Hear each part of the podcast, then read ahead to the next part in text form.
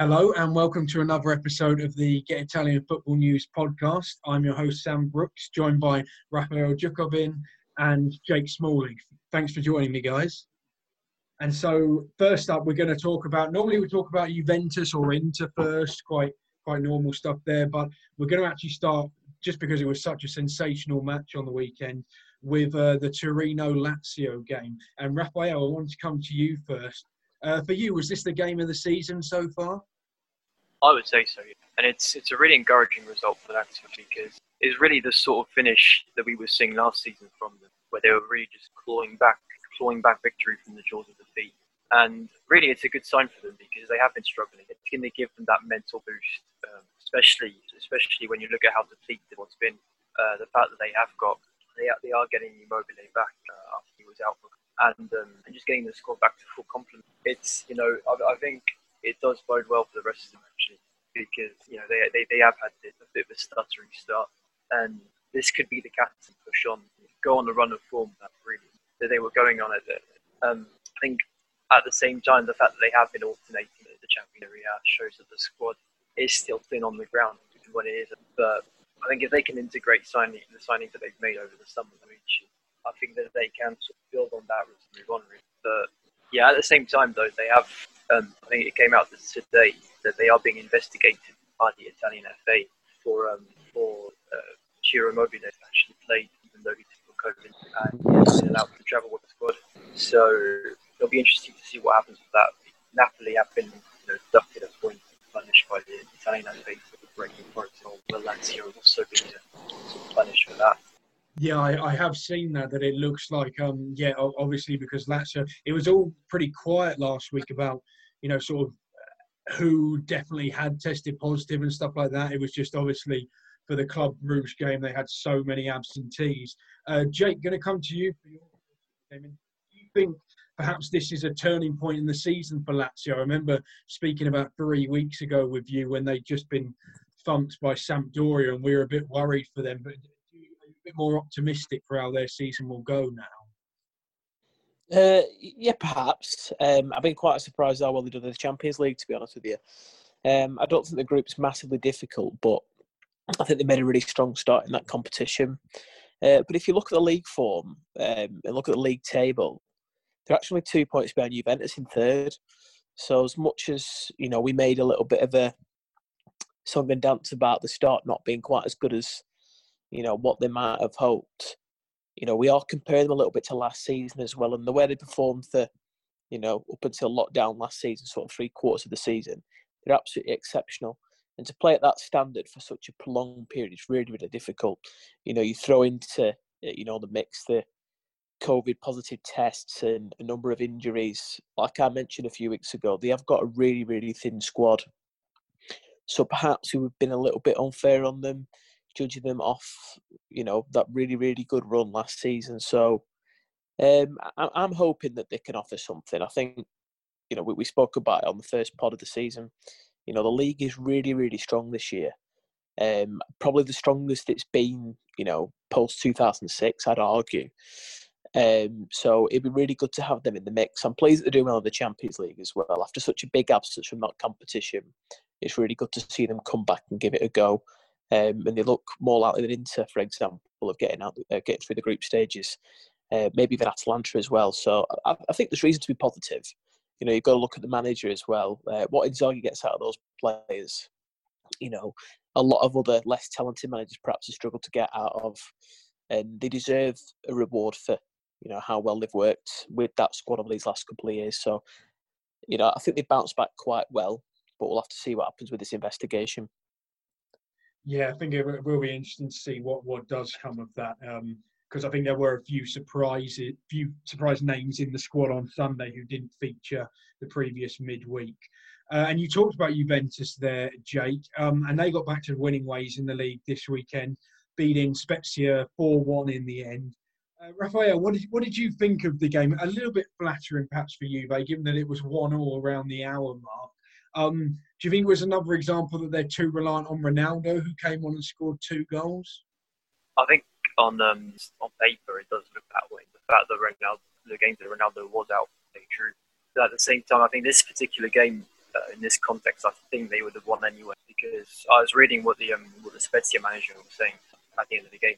And he was saying that he actually thought he, had hopes that Spezia could actually go on and win the game, so he told his defenders to push up, which obviously left a lot of space in the back line. You've got Ronaldo to uh, sort of bring on against that kind of defence and a goal. But I think Ronaldo or not, they would have. Um, obviously, Ronaldo, Ronaldo coming back does have a massive advantage, psychological as well. So, I mean, I wouldn't, I would say, I wouldn't say it's they're Ronaldo independent in way. I'd say that, but he is he's he's he's the sort of player who's going to obviously going to have impact, have a massive impact on the game, whether he comes on at the end or starts. So I think, generally speaking, uh, he's he's in a way he is coming back to bail uh, bail them out in a spell of form. So, but I think the difference with those other teams that are depending on Juventus other options at their disposal. It's just that right now they're not in a good spell of form. But that could change. That could change in the find the right formation, to really get the best out. Yeah, I think I think last season a lot of people um, thought that Juve largely won the league down to Ronaldo and Dybala. Uh, Dybala obviously got Serie A MVP. Uh, Jake, Dybala's actually been receiving quite a bit of criticism for his performances the last week or two, though, since coming back from injury. Do you, do you feel it's down to his form or perhaps his contract extension talk stalling? Uh, I think possibly down to a little bit of his form, but that's got to have been affected by his contract talks. I think we've seen something similar happen with Lautaro Martinez at Inter. Um, a lot of speculation has led to his performances dropping. I think it's a similar situation with Dybala. Um, but also, I think uh, he fit into the system a little bit better last season. I think, you know, the way that Sarri used to use him was better for, you know, his playing style. Uh, I think that's one thing you can definitely say about Maurizio Sarri. He does get the best out of certain players. He was similar with Hazard at Chelsea. Um, excuse me. The work that he's done with Dybala was pretty good. So any drop off from that was always going to get noticed. And because he's not quite playing as well as last season, that's possibly why he's getting a little bit of criticism. But for me, Juventus are in a bit of transition. Uh, I think Allegri to Sarri was a bit of a downgrade as far as Juventus saw it, even though they still won the league last season. Uh, I think they're in sort of a bit of a new transition. They've got a manager who's a, massive rookie. Um, he didn't even really get to take charge of the B team properly. So I think in terms of Pirlo, you know, it's unfair to judge him at this point. Give him a little bit of time, especially when you look at the squad. You know, I know they moved Matuidi and you know Higuain on in the summer, players who are a little bit older, and they have got another sort of generation coming through in you know De Ligt and Kulusevski, and they've spent a bit of money on Artur as well. But it is a team that's possibly coming to the end of its cycle as well. And I think they are massively reliant on Ronaldo. I think he's come back and he's bailed them out a, a few times. He did it a lot last season, you know, especially from the penalty spot. I know it's a bit of a cliche, but it's true. You know, they were able to get those sort of plucky victories when they didn't really play that well. And Juventus, you know, they know that Dybala can provide that as well. So I think potentially is a little bit, you know, based on speculation, but I don't know if he really fits into, you know, Pirlo's style of play quite as well as what he did under Sarri. So if he can fit into that, uh, Pirlo can sort of shoehorn him in in a way that gets the best out of him. That's when we'll start to see the ball playing a little bit better, I think. Yeah, I think so. We're certainly interested to see how Juve get on over the next few weeks because they've sort of uh, been quite unimpressive. So, but particularly last week in the Champions League against Barcelona, where they were quite comfortably beaten. Um, and so, I now want to move on to the early pace setters this season, and that's uh, Milan, who have won five of their first six games. Uh, the league by a couple of points. What did what did you make of their victory on Sunday lunchtime, Raphael, against Udinese? They were made to work for it, but in the end Zlatan came good for them. Do you think if he stays fit, then they could possibly pull off a shock and, and really push for the Scudetto this year? I think they could. I mean, the game against Udinese, it might be a cliche, but it's a sort of game that the champions win. Um, you know, I think throughout the game they were quite reliant on Zlatan coming out of the hat. You know that they that amazing assist he brought the ball down and, and laid off for Kessie, and then obviously his winner, a bicycle, which um, which I wouldn't say masked a bad performance, but it definitely it, it was definitely probably entirely on him. The three points, I think, the performance wasn't up to scratch. Um, compared to how they've started the season. Well, for example, Calhanoglu and uh, and Saelemaekers were, were did, did have a great performance um, against Udinese, but that said, on the whole, they have been in the way in the just in the way that they are results. And I think the fact that Zlatan, the fact that they're performing not just not just on the pitch but off the pitch as well, is having been a massive. I think he is a leader of men in that sense, and I think above, moving away from Zlatan as well, the fact that every player in that Milan side, on average, has had a good, a good season so far. None, there, there's no weak, there's no weak link in that, in that starting eleven so far. They all, they all, they all have a specific role, and they all. So I definitely think if he fit, he's going to be the deciding factor. Yeah, and I think um, yeah, as, as you say, they sort of it went one all early in the second half with quite a dubious penalty, and it would have been easy for Milan to perhaps drop points in that game, but but they came through well in the end. Uh, a team who aren't doing as well are their main rivals, Inter. Uh, Jake, obviously you're a bit of an Inter specialist, so I'll come to you for this one. Um, the side snatched a late draw in the end against Parma, showing a bit of character, but um, Conte said it was said the team were a bit unlucky. Obviously, they had plenty of attempts on goal in the end. But does it seem a bit more than that to you? And, and did it also sort of show on the weekend how reliant Inter have become on Lukaku to bail them out in recent weeks? Uh, I think it sort of gave us a bit of a glimpse of the bigger picture. Um, I think they were unlucky. If you look at the stats alone, you know, Parma three shots on target and scored two goals. And but big picture wise, Parma had a pretty poor start to the season. Um, that's you know, last season we might have seen Parma go there and get a result. I mean, they did draw there last year, make it really difficult for Inter. And you know, we, we all know Gervinho on his day can be a really mercurial talent. You know, he's capable of putting a performance like that. But it's all about the bigger picture with Inter at the moment. It's it's really concerning. Um, they've massively backed Conte. You know, he gets paid a massive, massive salary, especially compared to all the other coaches. You know, it's six times nearly more than Gasperini, who earns the second most in the league. And they've totally bought into the Conte project, um, buying sort of aged, experienced players. If this doesn't work, it could be a real, real disaster for Inter. I mean, you look at players like Barella, you look at Hakimi, you look at Lukaku. They could get in the majority of teams in European football. They're excellent players and the players with age on their side. But you start to look at some of the players that he's brought in. You know, Vidal's been a decent signing so far, but he's wrong side of 30. Nainggolan, wrong side of 30. Kolarov, wrong side of 30. Handanovic. This is a team that Conte wanted experienced players, aged players. But at the minute, the, exp- the experiment so far is not working. Inter not where they need to be. And a lot of that comes down to the manager's inflexibility. Um, they've got a real problem scoring goals, other than Lukaku. You know, Martinez is not quite firing the way he was this time last year. You know, given all the speculation and things like that, it's sort of understandable. Um, but you've also got to look at the investment they made in the squad. Um, they, said in the summer, right, want to bring depth to the team. We want to add some more players, but they're still missing a left wing back, severely so. Conte will only play three-five-two. That's been proven so far with this team, and they're badly missing a left wing back. It's it's a real real concern. So for me, that lack of attacking sort of conviction is something that's really missing. They're missing that link between midfield and attack. Stefano Sensi provided that last year, so obviously with him being injured as well, that's a little bit of a problem for them. His reluctance to give Eriksen a real crack at that job, and Eriksen's lack of sort of ability to fit in so far, and that's also costing them. And I really fear for them because at the minute when this is sort of problems have been arising, Lukaku's been bailing them out, but with him being injured, especially ahead of the Champions League game against Real Madrid, that's that's a real worry. Um, I, I, do worry for Inter a little bit. I think the investment in this Conte project has to work. At the minute, it's not, and I don't really see Conte turning it around unless he's got something up his sleeve that we don't know about. Yeah, so th- this is the second year of Conte's three-year contract, um, and I think people really expected Inter to push on this year. Are, are, you a bit worried for Conte's future in that you know? Do you see him perhaps going at the end of this season or even earlier than that if, if this continues?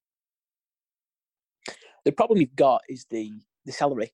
twelve and a half million euros a year. So you know we, we know in Italy what they like to do is to keep managers under contract. So the, the idea is we're we backed him, we've given him the plays that he wants. You know, he has got a winning pedigree. Him and Marotta with a partnership that, you know, brought Juve back to the top table, albeit in a weaker league, which, you know, I must stress the league was a bit weaker back then. Um, but you can see why they backed him. He was successful at Chelsea. He did a good job with the national team. So I, think you can't argue with the decision to back him. Um, but since they've gone so far in, I think they're just going to have to keep running with it. What the option is, pay him off. Do they really want to spend that money to pay him off? Do they get someone who's necessarily better? It's hard to argue. You, you, you're talking people like Allegri potentially, you're talking Pochettino, managers like that. You know, they might do a better job, but it's the financial implications of doing that and the fact that they've backed him so heavily. It's probably worth giving him a proper crack at the job or just bring Spalletti back. But I can't see Inter losing faith with Conte, but I also do worry for Inter's sake if he's got it in him to sort of see what the problem is because you often find managers that they are quite stubborn and it's quite plainly obvious for fans to see the team what the problem is that lack of conviction um, some of the players that he's brought in not quite hitting the heights i.e Kolarov you know these experienced players you know fans were a bit annoyed that he didn't sign Sandro Tonali that you know, Conte allegedly had a role in that. You know, a player who could have played for Inter for 10 plus years in favour of bringing in 33 year old Arturo Vidal. Vidal's been quite good so far, but it is a gamble. But I, I can see Inter sticking with it simply from a financial point of view. Look, we backed him. Let's let's give it a go. But I'm struggling to see how he's going to pull them out. To be honest with you. Yeah, I think um, Inter certainly have been one of the bigger disappointments so far this season. Got a big week coming up, of course, uh, playing Madrid and then Atalanta in the league. So huge week for uh, a team who are really doing well though. Um, currently right up there with uh, just just below Milan in the league. Sassuolo four wins, two draws. They beat Napoli this weekend away from home without Berardi and Caputo. How impressed were you, Raphael? And and do you think um, are you more convinced now that they can perhaps push on for Europe this season? I think they can because when you look at the win, when you the amount of absence, very, very. And for me, the most impressive aspect is the field. So I pointed him out as sort of underrated signing at the start. At the start, of Maxime Lopez State has really just fit in. He um, he plays he plays in sort of a midfield with who's also who also had a brilliant game. And when you look at when you look at the way they play, the way they interact and sort of build these quick, attacks. It's they're, they're easily one of the best and one of the best midfield. And realistically, they've proven they can win against, against stronger teams and that they can out. So I would say, like even if so far they've had a relatively simple fixture until now without the, the game, it, there's still um, they still need to prove themselves against against other top teams before we can really definitely say that they can champion. But so far, from what we've seen so far, there's definitely there's definitely reasons. Yeah, they have been they have been very impressive, uh, scoring about three goals a game on average so far. Um, keeping a clean sheet against Napoli is no mean feat. Uh, Jake, from a Napoli perspective, um, overall they have had a very good start to the season. Uh, but the results like this one and the one against AZ Alkmaar in the Europa League a couple of weeks ago, where they missed quite a few chances and eventually lost 1 0 to AZ, lost 2 0 this weekend. They're just missing something. To just bat, be battling for top four this year rather than being genuine title contenders. I was looking through the squad the other day, and the depth and quality they've got is pretty sensational. I struggled to find a weak link, really. Um, you know, Bakayoko started playing some games now, and you look at the options they've got even in midfield players like Demme and Lobotka who came in last year, not even getting game time. Uh, so, uh, but the flip side of that, that is it's how you use that squad. I think they came off the back of the Atalanta result to play AZ. They were on a bit of a crest away, but it really sent them back sort of down to earth, bumping down. And I was really, really shocked at the result of the weekend. I think Sassuolo are a brilliant team. You know, I think you dubbed them sort of mini Atalanta the other week, and I think that's that's pretty bang on. I think they're, they're a match for anyone on the day. You know, they're good at scoring goals. They've got a really exciting attack. So, you know, it's, it's no shame, but at home, you know, some of the players they've got, you know, Koulibaly, you know, Insigne, you know, Zielinski plays like that. I mean, you know, Zielinski didn't play, but plays like that. You think they'd probably have enough about them to win that game. But, you know, I was a little bit disappointed. But, know, I mentioned it myself a few weeks ago. I think what possibly stops Napoli is with the way that they've started, they've they've been 110% every single game. So I think the issue might be, you know, potentially a bit of burnout they say sometimes that managers mirror the teams, and I think this Napoli team probably do mirror Gattuso quite well. You know, when they're good, they're full of passion, they're full of energy, raw sort of football, and you think, wow, you know, and then sometimes something might not quite go their way, and you start to see a bit of panic, a little bit of fraughtness across their face. So, I think they're a team, full-blooded team, full of passion. You know, full, you know, very, you know, energetic. You know, we, we talked about the way they pressed the other week. Um, but I think using that squad's going to be key over the season if the Arles challenge for the title. You've got Petagna in there as well as a striking option because Osimhen's been good, but he's not quite banging the goals yet. So maybe using Petagna a little bit more might help. He's something really, really different. You know, he's not easy on the eye, but you know the way he played at SPAL was absolutely exceptional. So maybe using him a little bit more could add to that. Just using that squad keep rotating, keeping players fresh. That will be the only way it will challenge for the title. But I think for me, I think top four, and I think top four would still represent a bit of progress. I think you know finish outside there last season. Um, they've got to try and get through the group in the Europa League. You know, if you're in the Europa League, you either want to get to the latter stages or in a sort of way you want to opt out if you're Napoli because you want to be in the Champions League, don't you? So focus on that top four. Use the squad that might help them challenge for the title a bit better.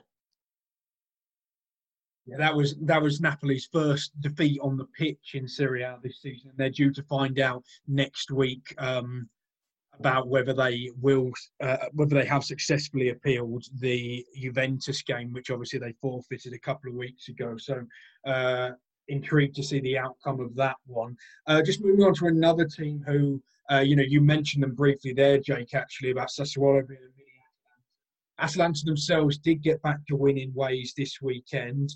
Um, Raphael, what, what, what do you make of Atalanta? Just had a couple of defeats in the league, um, but they but they did sort of grind out a result against Crotone this weekend. Uh, do, do, you think we'll be seeing them firing on all cylinders again soon? And and why do you think they're sort of slightly off the pace in the last few games? I mean, hopefully it'll turn out to be just a blip, but it's pretty clear there's some players in that team that aren't on. And I think if, if I just pick out some position that hasn't been firing in the fullback, um, the fact that they have had had some active signs in the two games that they have lost Sampdoria and Napoli, I think they were missing at least one of the two fullbacks, which really sums up how. So I think the fact that they did manage to grind out was just really based on the, the depth and quality more than uh, or the gulfing between them and Crotone more than the return to form, the return to their uh, tactics. So it'll be interesting how they move forward because we don't know how long Gosens going to be out. Ball will be available in the in the weeks to come. So will they need to adapt their style of play? And then moving away from the fullbacks, I think we've got other people for different for a different set of circumstances haven't been able to sort of get on that level. We see, we see um, the Ilicic firing on the had his personal issues. They've been playing much anywhere anyone well to get back into form. But I think what made them, you know, what made Atalanta the team to be at the end of last season, possibly the start of this, the fact that so many factors in place and really made it so that they were every player on the team was in a great spell of form. I think now that now that some players, well, right now now that players aren't either aren't the selection aren't um, aren't getting up to speed so far, that just kind of works he has to find a way to make up for that. Moving away from starting 11, the quality isn't there, especially when you look fullbacks. So, I mean, it'll be interesting. Obviously, all the players they, they have a very flexible. So, will you know? Will he bring in? Will he change up the starting? I, I personally, I would like to see Lammers or Miranchuk, at least for the time that Ilicic is getting back up to speed. It doesn't. He's he, you know, in his career, he's had his purple patches anyway, but I think this has been quite a prolonged spell out. So it'll be it'll be interesting to see. I think their double header against will be very. We'll be able to see if the result won't be necessarily be what matters. It will more be the um, the style of play that they do put out against whether they are going to go all out as usual, to try and change things.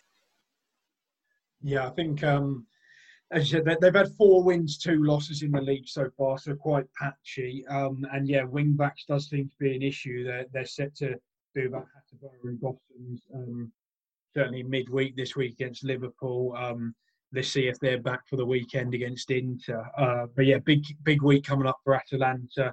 Um, another team who have been in Europe uh, season after season over the years are Roma. Uh, I think there were some fears for them at the start of the year, um, given how their summer sort of panned out. But they seem to be gathering momentum. Got a 2 0 win on the weekend against Fiorentina. Uh, Jake, what, what, what do you make of them? Do, do, you think that um, perhaps they will do a little bit better than first anticipated? Yeah, I think so. Uh, I've been quite impressed with them so far, to be honest with you.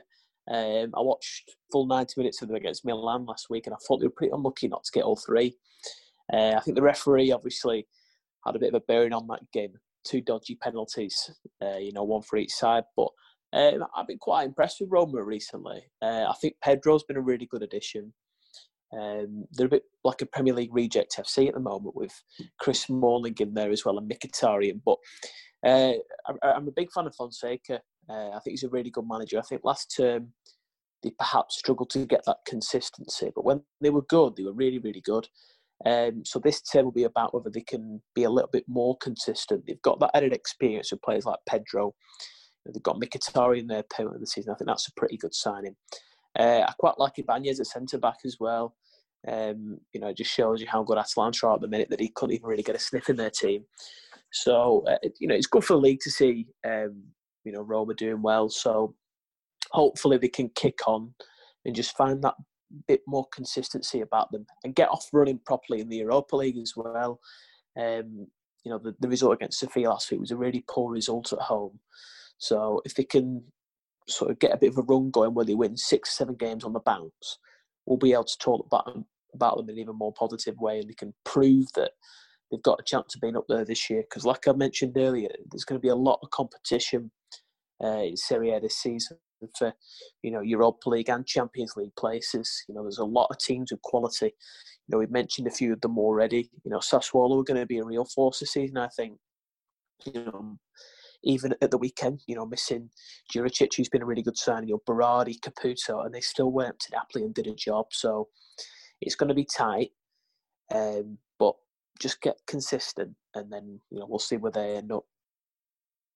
Yeah, a team that have really struggled for consistency where their opponents, um, Fiorentina, who, have lost a few already so far this season. Uh, just want to come back to you quickly on that, Jake, because I know you you quite you have a bit of a soft spot for, uh, or at least have plenty of knowledge about Fiorentina. But do you think it's a matter of time for Iachini? These these rumours of Sarri don't seem to be going away.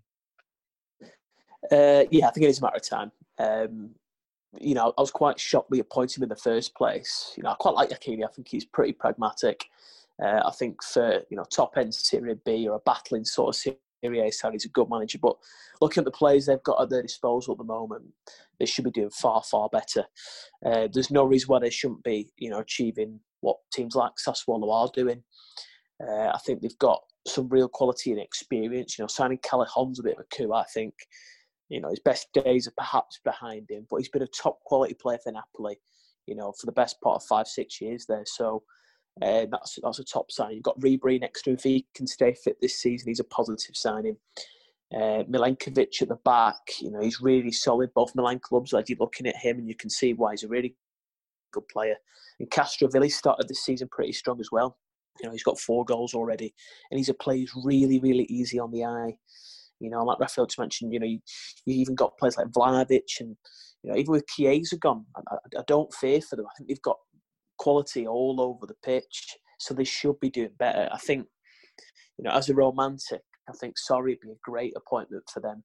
You know, it could be enough at the spotlight where his sort of methods and tactics aren't questioned as, you know, scrupulously as they were at Juventus, and you know they'd have a bit more patience for him. And I think the fans would really, really take to him. I think Sarri would be and being match made in could really take them on a little bit further. You know, with Callejón already there, you know, he knows how he works. So, yeah, I, I can't see Iachini lasting much longer.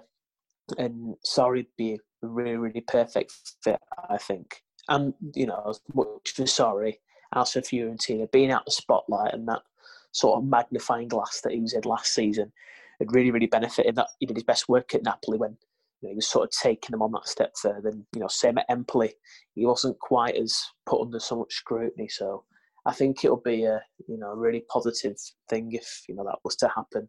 Not for Iachini, but you know for Fiorentina.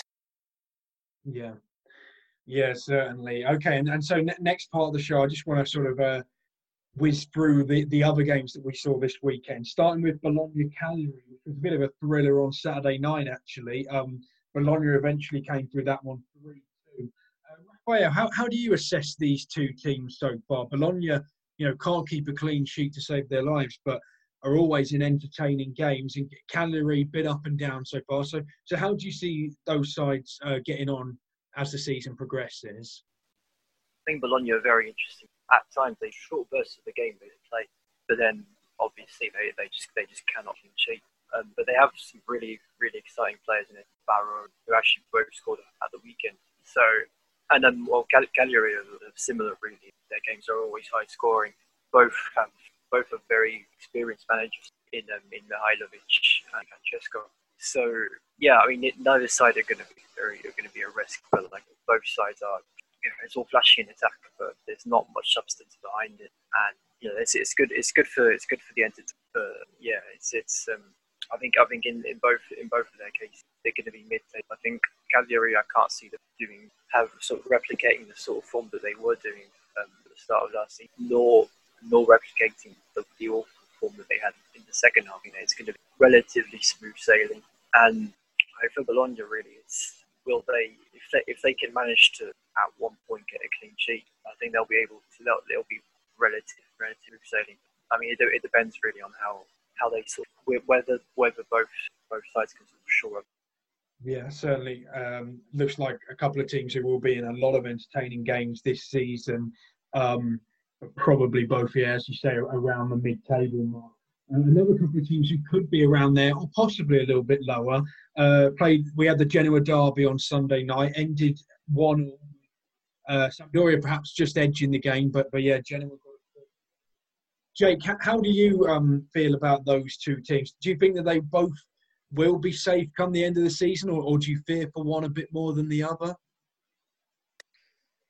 Uh, I think they're going to be amongst the also rans in, in all honesty. They've not got the quality to trouble the top half much. Um, I fear more for Genoa. Uh, I think they're not really sort of going anywhere. Uh, I think they'll do better than they did last year, perhaps. Last year was a bit of a tricky year for them. You know, a couple of managers in and out, a lot of loan players. But again, they've recruited, you know, quite heavily this time. But I quite like Scamacca, to be honest with you. Um, I really like the look of him. Um, you know, he's come through at Sassuolo, and given the options they've got there, obviously it's hard for him to break in there. But you know, it could be someone who, you know, comes out of this season looking pretty good. You know, he, you know, he's very highly rated in Italy. You know, similar to sort of the Pinamonti sort of generation of strikers. Um, but with Sampdoria, I think you've got to add, you know, Quagliarella and Ranieri into the mix. You know, that bit of experience that sort of maverick style does carry them through games. Um, I think you know Quagliarella's you know not quite the player he was maybe two seasons ago. Each mile on the clock does you know make him a little bit worse, perhaps in terms of you know being able to keep up with the fixture demand. Um, but you know he, he, does drag them through games from time to time. That'll be enough to keep them safe. And you know you channel that with Ranieri you know, he can work magic. We've seen that, you know, countless times before. You know, even last year when he went in there, they were dead and buried. You know, they'd had such a bad start on Di Francesco, but he did really well to drag them out. Um, like I said, I don't think they've got the quality in the squad, uh, either of those sides to trouble the top half. But in terms of relegation, I think they'll both just about be okay. Yeah, I think that does seem to uh, be how it. That does seem how it looks uh, so far this season but we'll have to see. Obviously, Genoa have been in, relegation battles the last two or three seasons. Uh, one thing, certainly weren't in a relegation battle last year, and have started this season very well as well. Hellas Verona. Uh, they picked up a 3-1 win on Monday night against Benevento. Uh, Raphael, are you, bit, are you a bit surprised by how well um, they've done so far this season, given the players they lost over the summer? And do you think they'll be able to maintain it as, as the year progresses? I was definitely expecting them to have a sort of dip in the quality of the players that they have lost. Mean, obviously Amrabat as well, and Rrahmani actually. So those three were the, the team. But at the same time, I think when you look at the, the game plan that Van it's one that really, it's one where it doesn't really matter much, I think, in the sense that it's a game plan that works under anything really. You just have this high pressing to um to sort of yeah put pressure on and and, and you know they still have players side, Lebanon Barrett, two, including a great goal. So it'll be interesting to see if they do carry on in that vein. But I would say, on the evidence of just the technical setup, they can definitely push for Europa League. Yeah, we'll have to have to see if they can maintain it. They did sort of fall away in the final weeks of last season, but they have picked it up uh, at the start of this campaign. Okay, so final part of the show. Just want to touch on uh, how Serie A's sides are doing in Europe. Uh, we're sort of a third of the way through the group stages, both Champions League and Europa League. Jake, how do you feel the Italian teams are doing? And are there any sides in particular that you worry won't make it through the group stage? Uh, I think they're doing okay so far. I think based on the Champions League, I think uh, Atalanta have got a bit of a crunch game tonight um, against Liverpool. That's, that makes it quite difficult. Um, you know, Liverpool as good as anybody in Europe on the day. But you know they are missing Virgil van Dijk, so I think Atalanta's obviously biggest strength is in attack. So maybe they can exploit that. Um, if they can get a big positive result against uh, Liverpool, I think they'll look like a really good bet to make the next round. And uh, you know, on the flip side, I think you know into the team in the Champions League that are going to come under the most pressure um, you know, two draws in games you, know that you'd expect them to win. Uh, I think you know they're, they're going to find it tougher. They're going to have to go away to Real Madrid and get a result. You know, Real Madrid. I've got a image of them have been a bit of the walking wounded so far. You know, they're bottom. If you'd have looked at that group, you know, at the start of the tournament before a ball had been kicked, and then you looked at it now, you'd be like, no way, surely that's going to be the other way around. You know, and but you know that you know that could play into, into his hands. You know, maybe Real Madrid being out of form might play you know into their hands. But at the other side, you know, they're going to need points. So I don't know. I, I fear for Inter. And you know, going back to what I was saying about Conte before, you know, one of the reasons why he was brought in, you know, over Spalletti was to improve their, you know, Champions League performances. They've been out of that competition for a number of years. They come back in. They've been knocked out the group stage the last two seasons in into Europa League. So they'll be hoping that doesn't happen again. Uh, I think Juventus will be fine. I think their group, you know, the way that that looks, you know, you'd imagine them Barcelona going through. Uh, and then in the Europa League, I think you know all the teams will be fine. I think Napoli probably got a little bit of work to do after losing against Alkmaar. You know, and I mentioned Roma before, a bit of a sort of lazy result at home against Sofia last week. But I think Inter the only team in Italy that I worry for not reaching the next Yeah, are you are you the same, uh, Raphael? Do, do, you worry a bit for Inter, or are, are there any other sides you think uh, might not get through? Obviously, Atalanta do have all in their group, so so not a straightforward passage at all for them. I agree. I think yeah, I agree. I think um, I think Inter are definitely the ones out of all the Italians that are the most at risk. I mean, as of well, as as of um, as of next week, they could find themselves bottom of the group. So after that, will against Real Madrid. So I think coming back from that will be quite different. Um, then I guess they could have a second stab at the Europa League. Obviously, that's not what they would have wanted, what Conte would have rich project. Um, but yeah, obviously Atalanta's double head. I think they'll, they'll they'll probably come out. Um, same similar with Lazio. I think parad, sort of paradoxic in the they, they're doing well in Europe, given their group and the fact that they have they've already got a win against Dortmund on the board. I think they'll same with same with Juventus. I think when you they, they've struggled against Barcelona, but when you look at the quality of their on the group, and then in the Europa League, I think Milano, the other teams they had, they had a blip. All in all, I think they'll they'll go through. Yeah, that does seem like they're on they're on track for it. Um, and so on Wednesday night, Juventus play uh, Hungarian side Ferencváros.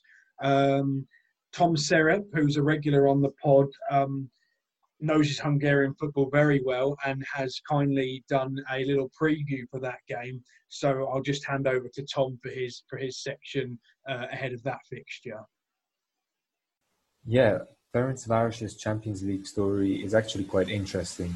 This is their first appearance in the competition since the 1995 and 1996 edition, which was coincidentally was won by Juventus. In all their qualifiers fixtures, they were the underdogs. Uh, however, they went on to relegating uh, Celtic and Dinamo Zagreb to the Europa League before knocking out Molde in the playoffs. They improved game on game, playing to their strengths, such as being physical in the field and burying the few chances they had in front of goal. The 5 1 loss against Barcelona in their first game was not fully representative of the match as a whole because in the first 20 minutes of that game they had a goal narrow, narrowly ruled out uh, offside and also hit the post. However, the lack of experience in the competition also showed.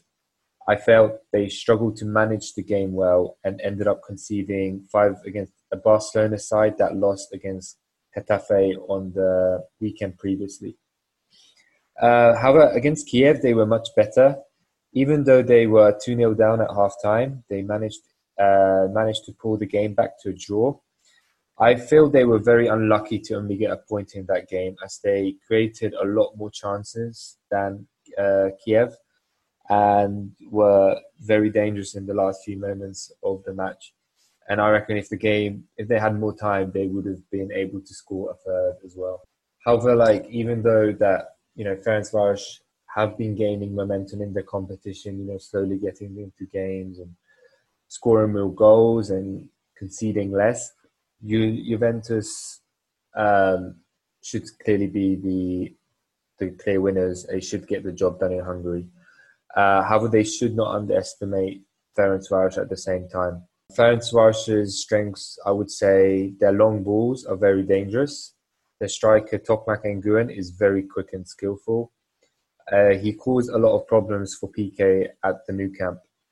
Um, and I reckon after this season or even in January, he might get a move to a top club, maybe in one of the top five leagues or at one of the one of the teams that consistently playing the Champions League and the Europa League year on year. He caused a lot of problems because accurate long balls from fullbacks, either any of them, like even the first choice or second choice far fullbacks are very good, Ćivić, Heister, Botkan, Lovrencsics. They were very dangerous uh, against both Kiev and Barcelona. And Juventus defenders should be wary, especially slower players such as Bonucci, because they can be caught out. Hungarian international and Ukrainian international midfielders Sigér and Kharatin form a very strong like defensive unit in midfield with defensive midfielder Somalia who played in Toulouse um, over the last few years, which Juventus might struggle to break down initially. You know this this uh, Ferencváros team was very well put together by manager Sergei Rebrov in the last few years. Having said all this positive stuff about Ferencváros, how they're going up and they're improving, Juventus, I don't think Juventus should have any problems breaking down this Ferencváros side. I don't, I can't see the Hungarians, you know, having any stamina to keep up with, you know, uh, the Italian champions, and just Juventus's sheer quality could make it difficult just to keep them out. And also, you know, Ronaldo is back, uh, who Juventus did not have at their disposal against Barcelona. So I am expecting a, a comfortable Juventus win. Okay, well, thank you, Tom, and thanks, uh, Raphael and Jake, for joining me uh, for this podcast. And we'll catch you guys soon. And thanks, everyone, for listening. Goodbye.